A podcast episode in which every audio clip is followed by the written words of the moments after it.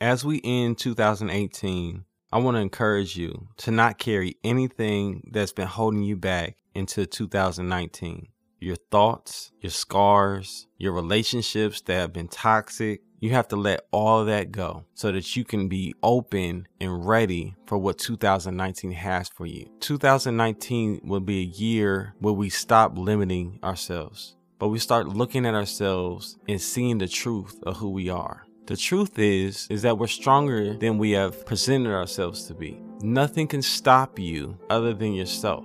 We can make excuses and blame society, blame others, for us not fulfilling our goals and our dreams. But this year that we're about to walk into, we're going to stop making excuses and we're actually going to fulfill all the things that we have put in our heart to do. We're going to commit to following our dreams and we're going to commit to not being afraid of failure. All the things that have stopped us, we are leaving in 2018. You might have been labeled a quitter, someone that's unreliable, but you have an opportunity right now, a special opportunity to reset your life now and determine what your 2019 will be. So, as you end this year, as you gather and you go to parties and, and you celebrate the end of 2018, I want you to take with you the thought I will not be anything less than who I know I am. And if I don't know who I am, I'm determined to figure that out in 2019.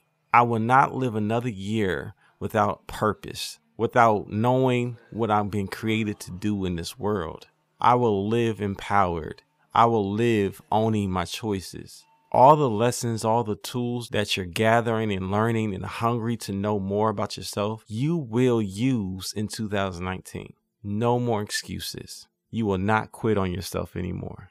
So as the clock turns and 2019 comes, you have a fresh start. Nothing's holding you back. No idea, no relationship, nothing is holding you back. Go get it. As we end this year, I wanted to thank everyone that's been listening to the Reset Your Life Now podcast, hearing all the wonderful things that have happened in 2018 from those that have taken the message of Reset Your Life Now and used it to make positive change in their life. I'm truly honored to be a part of your journey. And in 2019, this podcast is going to go to another level.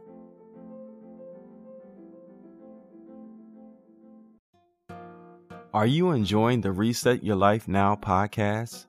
Subscribe and leave a review on iTunes or on your favorite podcast platform.